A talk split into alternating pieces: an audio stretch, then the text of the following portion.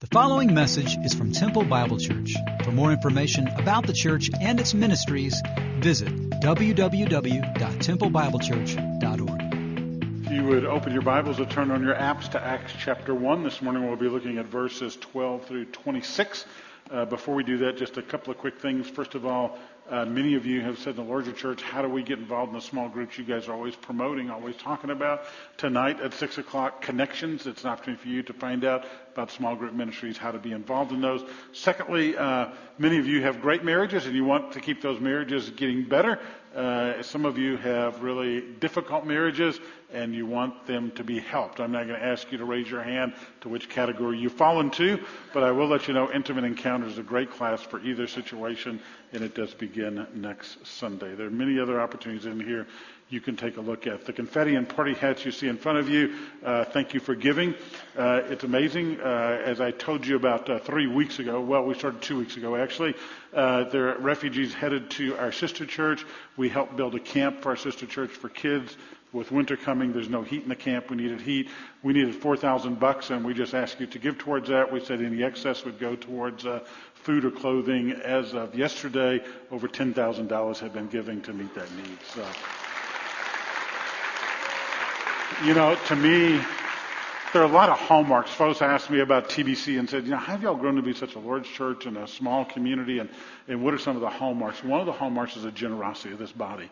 Many of you are new to this, but how many of you new in the last three years? TBC's become your home just in the last three years. Raise your hands up. Let me see them. There we go. Gosh, bunch of you. Welcome, welcome. We're glad you're here.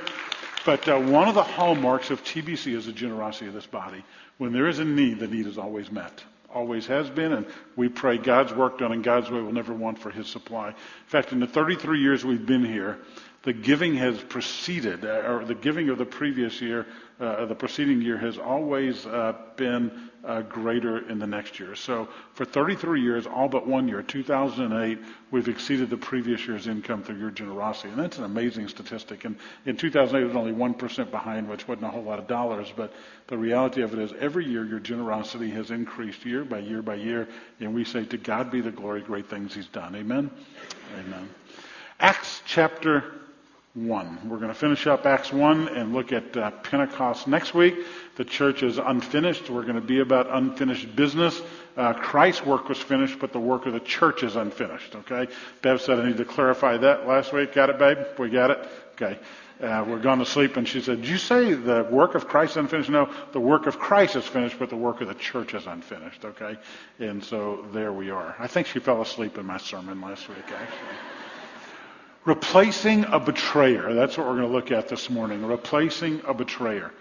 They returned, this is verse 12, to Jerusalem from the mount called Olives, which is near Jerusalem, a Sabbath day's journey away. And when they had entered, they went up to the upper room uh, where they were staying. That is Peter, John, James, and all the disciples. And then in verse 14, uh, these all, with one mind, were continually devoting themselves to prayer along with the women and Mary, the mother of Jesus, and with his brothers. And at this time, who do you think would stand up of all the disciples and start teaching? Peter. So at this time, Peter stood up.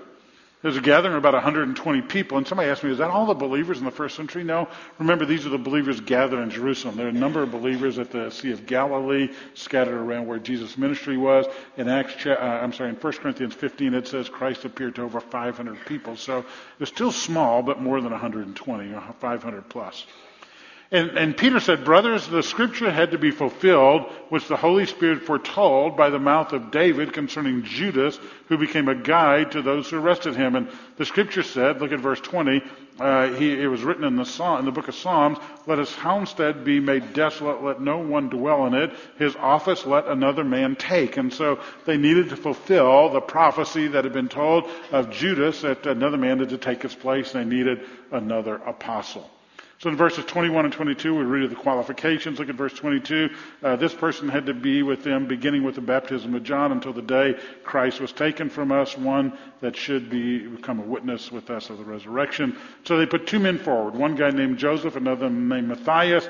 They pray. The prayers in verse 24. And then in verse 26, they rolled the dice. That is, they cast lots for them. And uh, the lot fell to Matthias, and he was numbered with the 11 apostles. Father, as we look at the uh, job description and the replacement of Judas. God, we recognize that uh, tremendous privilege to serve as one of your apostles. And I pray now that as we look at the word and understand the word, that you would give us eyes to see, ears to hear, and a heart that is quick to obey. In the name of Jesus, amen. They had to replace Judas.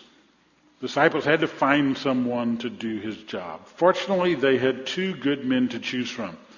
In today's economy, in today's society, finding a, a good person to do a job can be difficult. Uh, we were talking about that yesterday. One of my friends and I over breakfast, how it's difficult sometimes to find the right person to do the right job in the right way. And uh, it's true in our day and age. Uh, a lot of you uh, work around folks who are thinking, gosh, I don't know how they got that job. I don't know if they can keep with that job. And a lot of us uh, hire people, have people working under us, people that we manage, et cetera, et cetera. And uh, in today's age, sometimes hard to find a person who can do a good job with competence and do it well and uh, keep doing it for quite a while. And so those of you in management positions, you have to evaluate employees at times, don't you? If you own a business, you have to evaluate employees and you realize sometimes it's hard to find the right person to do the right job in the right place and, and so sometimes your job evaluations are not good. So you can Google up job evaluations, quite interesting. Uh, here are some job evaluations, actual job evaluations. Since my last report, this employee has reached rock bottom and shows signs of starting to dig. Anybody work with somebody like that?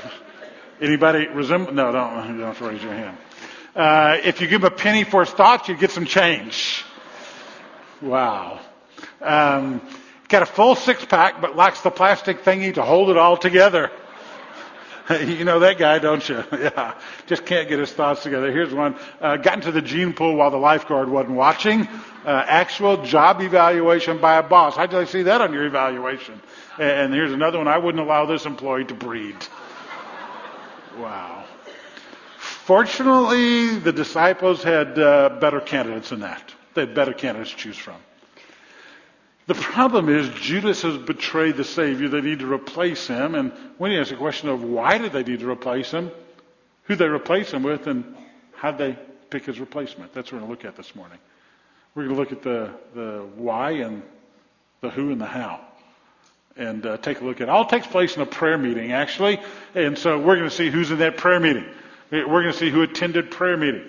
We're going to see who showed up when it was time to pray. And so look at who's coming to prayer meeting. Beginning in verse 12, it, says they returned to Jerusalem, and they did that because Christ told them to. If you back all the way up to verse 4, it says, gathering them together, this is chapter 1, verse 4, gather them together, he commanded them not to leave Jerusalem, but to wait for what the Father had promised, that is the coming of the Holy Spirit. So what we find in Acts chapter 1 is the disciples are now in the waiting mode. They're in the waiting mode. They've gone back to Jerusalem. They've been with Christ on the Mount, and, and he says to them, go to Jerusalem and wait. So they're at the Mount of Olives. The Mount of Olives is just across the Kidron Valley from Jerusalem a Sabbath day's journey away. A Sabbath day's journey, according to the rabbinical tradition, was three quarters of a mile. You won't find that as a biblical mandate, but the rabbis wanted to determine how much walking was considered work, so they took some Old Testament passages, extrapolated them into something they could obey, and said a Sabbath day's journey is about three quarters of a mile. So uh, they're on the Mount of Olives and they're headed to Jerusalem. They're, they're waiting, is what they're doing. They're waiting. Says, I want you to go and I want you to wait. I want you to wait. Um, that's got to be hard. I, I, mean, Jesus has just left them for a second time. First time was his death, now through his ascension. He's left them. And, and, and, and he's gone to the Father, and he said, I want you to wait. I, I want you to go there, and I want you to wait. You know what the Greek word for wait means? Guess. That's exactly right. Wait. It's exact. I, I, I tried to find something else. I, that's what it means. It means to go and to wait. I'm glad that I was not part of the discipleship band at this point in time. I, I mean, they've just experienced seeing the resurrected Christ ascend into heaven, and Jesus says, "I want you to go to Jerusalem, and I want you to wait. I, I don't want you to go tell people." I don't want you to hit the streets of Jerusalem. I don't want you to form up teams and strategize how to reach Jerusalem. I, I don't want you to, what I want you to do is wait. I'm thinking, you got to be kidding me. I mean, if I was there, I'd want to hit the streets. I'd want to organize the guys and say, you guys take this sector of the city, you take this sector of the city. We're going to, have some small groups come back. We'll give a, uh, a report, a debriefing after to tell what's happened in the streets when we tell everybody what's happened when we tell them about the resurrected Christ. I mean, how can you wait? That's like telling uh, a couple who's just gotten engaged, don't say anything about it. It's like telling uh, somebody just found out they're going to be grandparents or parents for the first time and say, don't tell anybody you're pregnant. I, I mean, these guys are excited. By the way, we just found out last week we've got our sixth grandbaby coming. So, you know, exciting news for us right there. I told them to stop. I can't afford anymore. They're done. Grandkids are more expensive than kids. So, so, so he, he says, I want you to go. I, I don't want to do anything. I just want you to wait. Go and wait. I'm not good about waiting. Anybody else? Three of us. I'm waiting for you to raise your hand. I'm going to wait real long. I'm telling you right now. There you go. I, I mean, I'm not good at waiting. I, am not good at waiting at uh, 31st and the loop at 5 o'clock in the afternoon. I'm not really good at waiting. I, am not good at waiting in line at Walmart and HEB. I mean, I, I, you know, I'm thinking, why don't you get more people here? You know when the rush hour is going to be, and, and then you get in line behind somebody, and they're going to write a check, but they don't even get their check out of their purse and to checkbook out of their purse until everything has rung up. And I'm saying, you're a TBCer. You know I'm impatient. We've been talking. This happened this week. Go ahead and get your checkbook out and start writing the check. You can fill it in later, right? Amen. Do I get amen? There we go. Swallow my own word right there.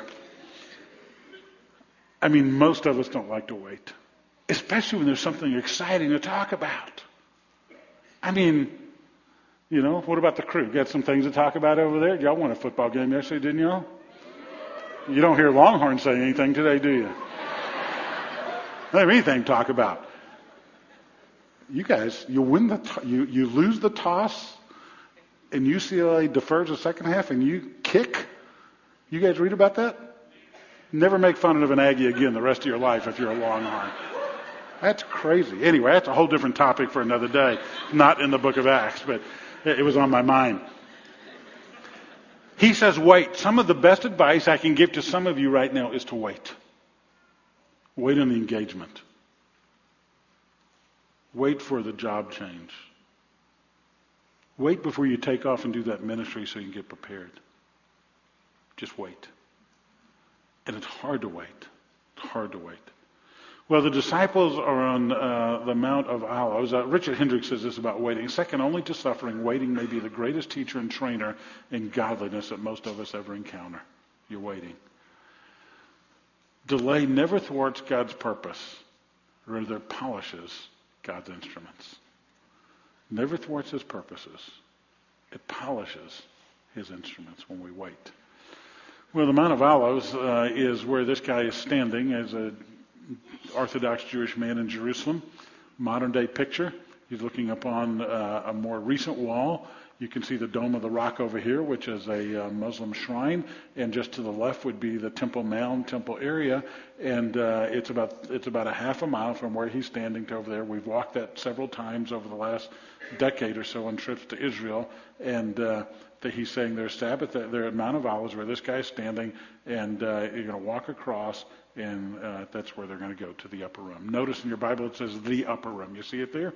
Uh, look at the scripture. It says the upper room. It's articular. That means the article is there. The is the article. It's a specific upper room. We don't know which upper room that is, but obviously they did. It could be the upper room that they went to uh, for the last Passover. It could be the upper room they went to after the crucifixion when they were all scared to death and they're hiding in Jerusalem. Or maybe it's the upper room that they went to for the prayer meeting in Acts chapter 12. If you remember that story, in Acts chapter 12, Peter's in prison. The first century church is praying for Peter to be broken out of prison. And it says they gathered in the upper room of John Mark's mother. Her name was Mary. So we not, we're not sure which upper room it is, but obviously they did know which one it was. And so uh, they are waiting in the upper room. It must be a large upper room. Here's an idea of what an upper room looked like in that day and age. Uh, it must have been a large upper room because there are 120 people meeting in that upper room. And so upper rooms were important for a number of reasons. First of all, you were not at eye shot from everybody walking on the streets below. You were not within earshot of those that were there. You could have privacy. It was a place, sometimes an open solarium, sometimes it was closed. It was more like a living room that we would have today where you would go and you would uh, recline as a family, be together, or have people in. So this is the concept of what it looked like and where they would be. And so Luke tells us, uh, as the author of Acts, that uh, they're in the upper room, a specific upper room where they have gathered. Now, look at the group of folks who are there. In verse 13, the disciples are there the disciples are there. There's a list of the 11 disciples that are remaining, um, and, and uh, they are there. And then in verse 14 it says, not only did they gather, but they prayed. They gathered and they prayed, and when they prayed, they were of one mind. So there's gathering, there's praying, and there's unity. Gathering, praying, and unity. Specifically, he says, not only were the disciples there, but at the end of verse 14, there were the women, there was Mary, the mother of Jesus, and there were his brothers. There, there, were the women, and it shows the value of women in the ministry of Jesus from the first uh, from the first uh, disciples on, and there's also Mary, his mother, and his brother. I think it's highly significant that Mary is there and his brothers are there. Gary, why is it significant? It's significant for a number of reasons. First of all, Mary is not being prayed to, but Mary is praying. Mary is not receiving worship, Mary is worshiping. Mary is to be respected and honored. In the evangelical church, I think uh, our uh, response towards Catholicism, where these things take place, oftentimes we diminish the role of Mary. Mary is to be respected, Mary is to be honored, but Mary is not to be worshiped and Mary is not to be prayed to. And said, Gary, why not? Well, because we do have one that we're to pray to.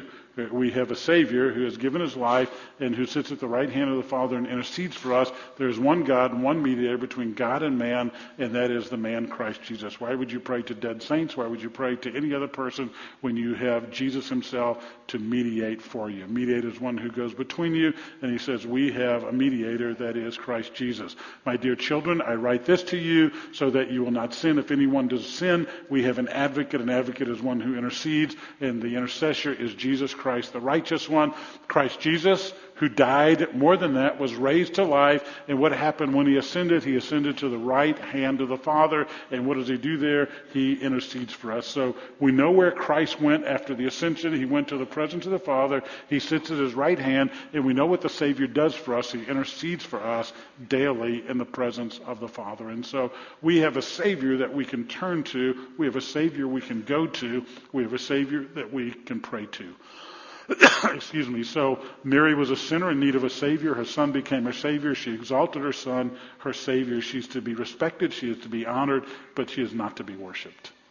Uh, by the way, this is the last time Mary is mentioned in the Scriptures. She's not mentioned in the epistles or any later on in Acts. We're not sure if uh, she passed away or she's just not a significant uh, person when it came to the early church.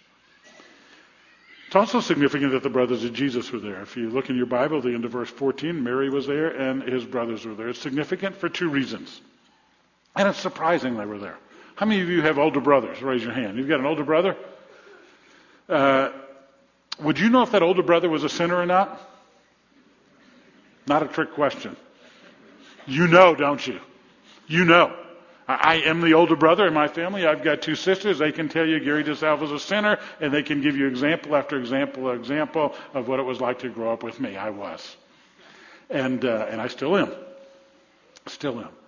And so the brothers of Christ, if anybody would have known that Jesus was not truly the Son of God, it would have been his bros. It would have been the guys who grew up with him. It would have been the guys who lived with him every day. But yet you find them in a prayer meeting waiting for the power of the Spirit to come upon them. Now, well, why is this so significant and surprising? It's because early on, they didn't look at Jesus that way. Early on, they didn't see their brother that way. In the book of Mark, after Jesus had confronted uh, the Jewish leadership, it, it says his family heard about this and they went to take charge of him because they said he's out of his mind. I mean, his brother's saying, Jesus is crazy. I mean, he's gone after the Jewish leaders of that day. He's going to get us all killed. And so early on in Mark, the, the brothers did not follow Jesus. In fact, they said he's crazy. So what happened between Mark chapter 3 and Acts chapter 1? What happened? Those brothers, those brothers who lived with Christ, saw their brother Jesus resurrected from the dead. And whenever you stand in the presence of a resurrected man, your life changes. And now the brothers in a prayer meeting waiting for Jesus and the power of the Spirit to come upon them. Not only that, these brothers of Christ, these disciples of Jesus, one of the greatest evidences of the resurrection, the changed lives of these disciples. They would ultimately give their lives for the Savior. You don't die. You don't die for someone who's a farce. You don't die for someone who's a fool. And you don't die for someone who's not real. The early Christians did not believe in the resurrection of Christ because they couldn't find his dead body. They believed because they found the living Christ. That's why they believed. Well, we know who was at prayer meeting, so what was happening at this prayer meeting? We know who was there, so what's happening at the prayer meeting? Well, what happened was they realized there was a need for another apostle. There's a need for another apostle. First of all, the scriptures say it. You, you, read in, in verse 20, it says, His office let another man take. And so uh, David, writing on the inspiration of the Spirit, says, I want you to know that uh, there needed to be another apostle take place. By the way, here's a quick lesson on bibliology. Bibliology is a study of the Bible. Uh, look at verse 16 with me. Behold, the scriptures had to be fulfilled, which the Holy Spirit foretold by the mouth of David. So people question, is this really the inspired Word of God? Well, verse 16 is a commentary on that. It, it talks about the dual authorship of the Scriptures. Look at it. It, it says, David, the, the, Holy Spirit, rather, foretold by the mouth of David. So you've got the dual authorship of the Scriptures. You've got the Spirit of God speaking to David. So what you hold in your hand is the Word of God, which is given to men of God by the Spirit of God. So you have human men who wrote down on papyrus, they wrote down that which the Spirit of God gave to them. So you have the Spirit of God giving to godly men the Word of God, which you now hold in your hands. That's how we get the inspired Word of God. That's bibliology. We love the Word of God at Temple Bible Church. We love the living Word. We love the written word because the written word points us to the living word. We don't worship this book, that's bibliolatry but we worship the one who this book is about. But this book is the inspired Word of God given to us, and here it talks about the fact that the Holy Spirit gave to David, a human author, that which we hold in our hands, which is called the Scriptures. And so we see here that Peter takes charge. He stands in front of the group and says, We've got a problem. The Scriptures say that we need to replace Judas. Not only that, but uh, Jesus has said this too. In Matthew chapter 19, Jesus said to the disciples, Truly I tell you, at the renewal of all things, when the Son of Man sits on his glorious throne, you, would have fo- who, who, you who have followed me will also sit on 12 thrones, judging the 12 tribes of Israel. So you might ask yourself, well, they had 11 guys, isn't 11 enough? I mean, you've got 11 guys to go out and uh, become the, the, the start of the church, so why do you have to have a 12th guy? Well, in verse 20 it tells us because to fulfill Scripture. Secondly, to fulfill the words of Christ himself. Christ said there would be 12 and sit on thrones. And thirdly, there's something called the millennial kingdom. That's when Christ will sit on his glorious throne. And in that kingdom, there won't be 11 disciples judging the tribes of Israel, but there will be 12. So they had to pick a 12th guy to fulfill the words of Christ and to rule and reign with Christ in the millennial kingdom. You know, one of the tragedies of this section is Judas. Just a tragedy. Judas had feet that walked close to the Savior, but a heart that lagged behind. Judas went as far as the gates of the kingdom, but he never walked through that gate. There are a lot of people like Judas. There are a lot of people at TBC like Judas. And not that you're a betrayer, but you've walked next to the Savior, you've walked close to the Savior, you're here week after week. You go to Bible studies, whatever else. But do you really know the Savior? One of the great joys of baptism is hearing testimony of folks. When you hear the testimony of some of those folks, they'll say, Hey, I was in church for 10 years, 20 years, 30 years. Finally, I came to know Jesus. Scriptures tell us in one of the parables, the wheat and the tares, that it's not until the time of harvest, that is a time of judgment, that we'll be able to differentiate between the wheat and the tares. There are people that look like, taste like, feel like, smell like, believers, but they truly don't know Jesus. Do you? Do you? Have you trusted Christ as your Savior? Do you know him personally? Biggest decision you'll ever make in life. Eternity hangs in the balance. Judas saw all the miracles. Judas even performed miracles. But Judas never came to faith in the Savior. The qualifications, as I told you, there are two qualifications. Look at verse 22. They had to be with him from the beginning, and they had to be witnesses of the resurrection. So to be an apostle, that needed to take place. That limited the number of people who were qualified candidates. I mean, limited. You had to be with, look at verses 21 and 22. To be an apostle, one of the twelve, you had to be with them from the time that John began to baptize until that day, till the time he ascended. So they follow that with, uh, so you've got the why. The why is to replace Judas. You've got the, the who, and that is somebody who's been with them since the time of John the Baptist, uh, baptizing, all the way to the ascension. So then you got the what, or, or, or the, the how, rather. How are you going to pick them? Well, you look for qualified candidates. There are only two of them. Only two of them. A guy named Joseph, a guy named Matthias. A guy named Joseph, a guy named Matthias. So you get two equally qualified candidates for the job. Two equally qualified. How do you determine the will of God? How do you know the will of God? Let me make that personal to you. How do you determine the will of God in your life? How do you determine what your major is going to be? Who your roommate's going to be next semester or next year? How do you determine what specialty you're going to choose if you're a medical student? How do you determine which house you're going to live in? How do you determine who to marry? How do you determine if you should move or not move, if you should take that job, not take that job? How do you do that? How do you determine the will of God?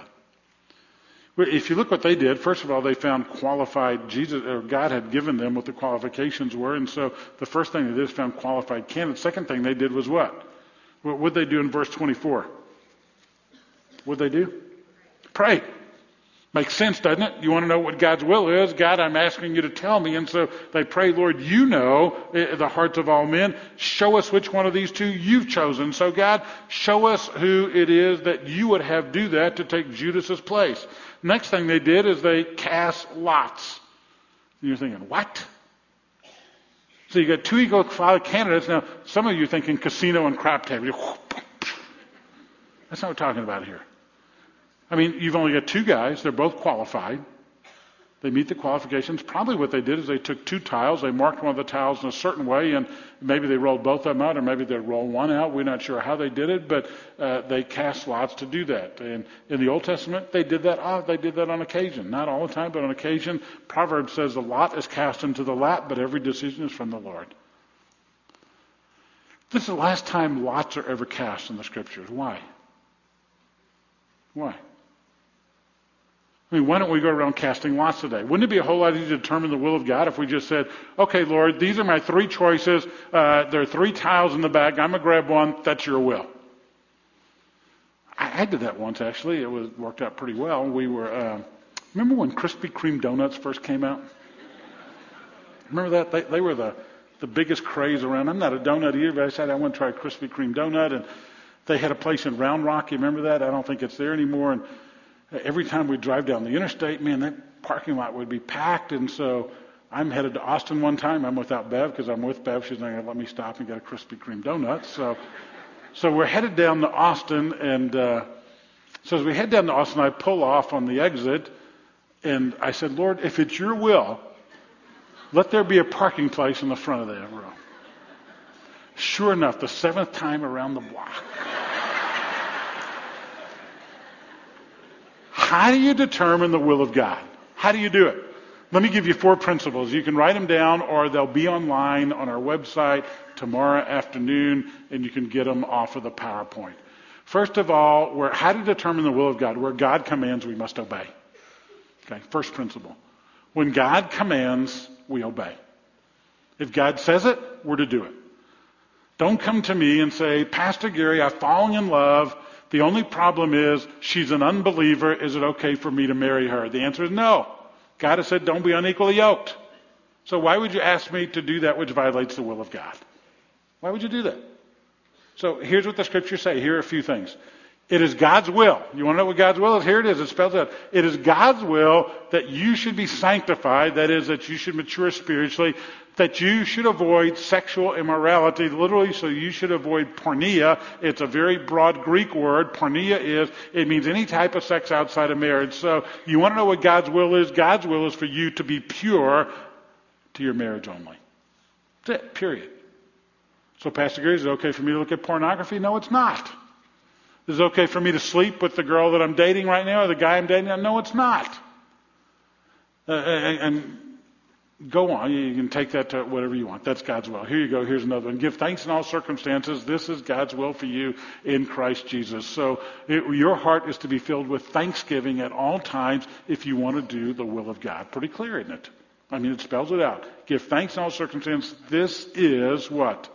God's will. So there it is right there. Heart filled with thanksgiving. Husbands, love your wife just as Christ loved the church and gave himself up for her. Man that comes to me and says, I don't love my wife anymore, never did, should have never married her, I look at him and say, too bad. God commanded it. You're to obey it. That's your wife. You love her. This is not about an emotion. This is about a volitional decision you're to make in your mind. Your heart will follow. You go love your wife. Uh, scriptures say this bear with one another and forgive one another. Bear with one another, forgive one another. Any of you has a grievance against someone, forgive as the Lord has forgiven you. You come to me and say, Gary, I just can't forgive that person. You have no idea what that person did to me. You have no idea how they disrespected me. You have no idea, no idea, no idea. All I can say is think about how much you've been forgiven in Christ. You are to forgive other people. That's God's will for your life, period. Period. don't come argue with me. Go argue with God. Argue with God. Where there is, where there's a command, we are to obey. Where there's no command, we're morally free. We're morally free. I got up and put on a blue shirt last night. Actually, what I did is uh, I, I chose it last night. I, I'm pretty obsessive about that. I've got a little list, the shirts and pants I wear on Sunday, so I wear the same thing week after week. And so I put it on my little list, and uh, I didn't have this outfit on last week because it was on my little list that I didn't wear it last week. I'm sick. Bev says what? There's medicine for that. Yeah. Um, is God really concerned about the color of your blouse or shirt today? I don't think so. I don't think so. Think you could have picked 10 outfits on, he doesn't care. You're either going to go to a restaurant or you're going to go home today. Is God really concerned about the way you drive? The, not, he is concerned about the way you drive. All kind of teenagers writing me this week. Thank you, Pastor Gary. We can drive how we want. Um, but he's not concerned about the, the way you get there. You're morally free. You're morally free. Um, says this, whether you eat or drink, whatever you do, do it all for the glory of God. When you're morally free, you do it to his glory. You make choices to His glory. In the area of freedom, you must use godly wisdom. In the area of freedom, use godly wisdom. Let me give you an example. I believe the scriptures teach that drunkenness is sin. I don't believe the scriptures teach that drinking alcohol is sinful. So I have freedom to indulge in alcohol if I desire. If I go to dinner with someone in Austin and uh, I find out that that person struggles with alcohol or struggles with their pastor having alcohol, they're an alcoholic, I'm not going to exercise my freedom and have a glass of wine with my meal. I'm not going to do it. Sometimes we need to limit our freedom. And we do that in deference to other people, to weaker brothers. Trust in the Lord with all your heart, lean not on your own understanding, in all your ways acknowledge Him, and He will make straight your pathways. And so, what we're to do when God commands, we obey. Where there's no command, we're morally free. In the area of freedom, we use godly wisdom, and we place everything in the sovereign hands of God. In James chapter 4, beginning in verse 13, it says, Come now, those of you who say, Today or tomorrow we're going to do such and such business in such and such a city, what you should say, if the Lord wills, we will. See, here's what I see in our culture and our society. What we enthrone is common sense and intellect. And so what we do is we make our decisions and we say, God, come and bless it. We've been good boys and girls. We've got common sense and we're bright. So come and bless us. Rather than saying, Lord, what is your will? God, you know the man we should choose, show us who it is. God, you know the man or woman I should marry. God, you know the dorm I should live in. God, you know the job I should take. God, you know the career path I should follow. God, you know the ministry I should go into. God, you know who I should reach out and care to. God, show me your will. That's what we're to be about. You know, when you look at Acts chapter 1, the disciples are the same men, but they're living different lives. Uh, they're the same men in the Gospels, but now they are living different lives. Because whenever you come in contact with the resurrected Savior, your life changes. They went from cowards to being courageous. They went from running to waiting. They went from doubting to worshiping. Why? Because they'd been in the presence of the resurrected Savior. If your life has not changed, you don't have new attitudes, new thoughts, new desires, new hopes, new dreams. Maybe it's because you hadn't been in the presence of the resurrected Savior. Because if you have, you can't walk away from the lion of Judah and stay the same. Father, as we look at this example of these men, our desire is to be different. Our desire is to live differently. Our desire is to honor you with all our lives. So, Father, today, today we ask you to search our hearts, to know us, to let us be changed, to let us be different as a result of being the presence of the resurrected Savior. If you don't know Christ as Savior, I invite you to study the resurrection. Look at it. If He's alive, it's a game changer. If you know the Savior, I pray your life totally different than the way it was. The name of Jesus.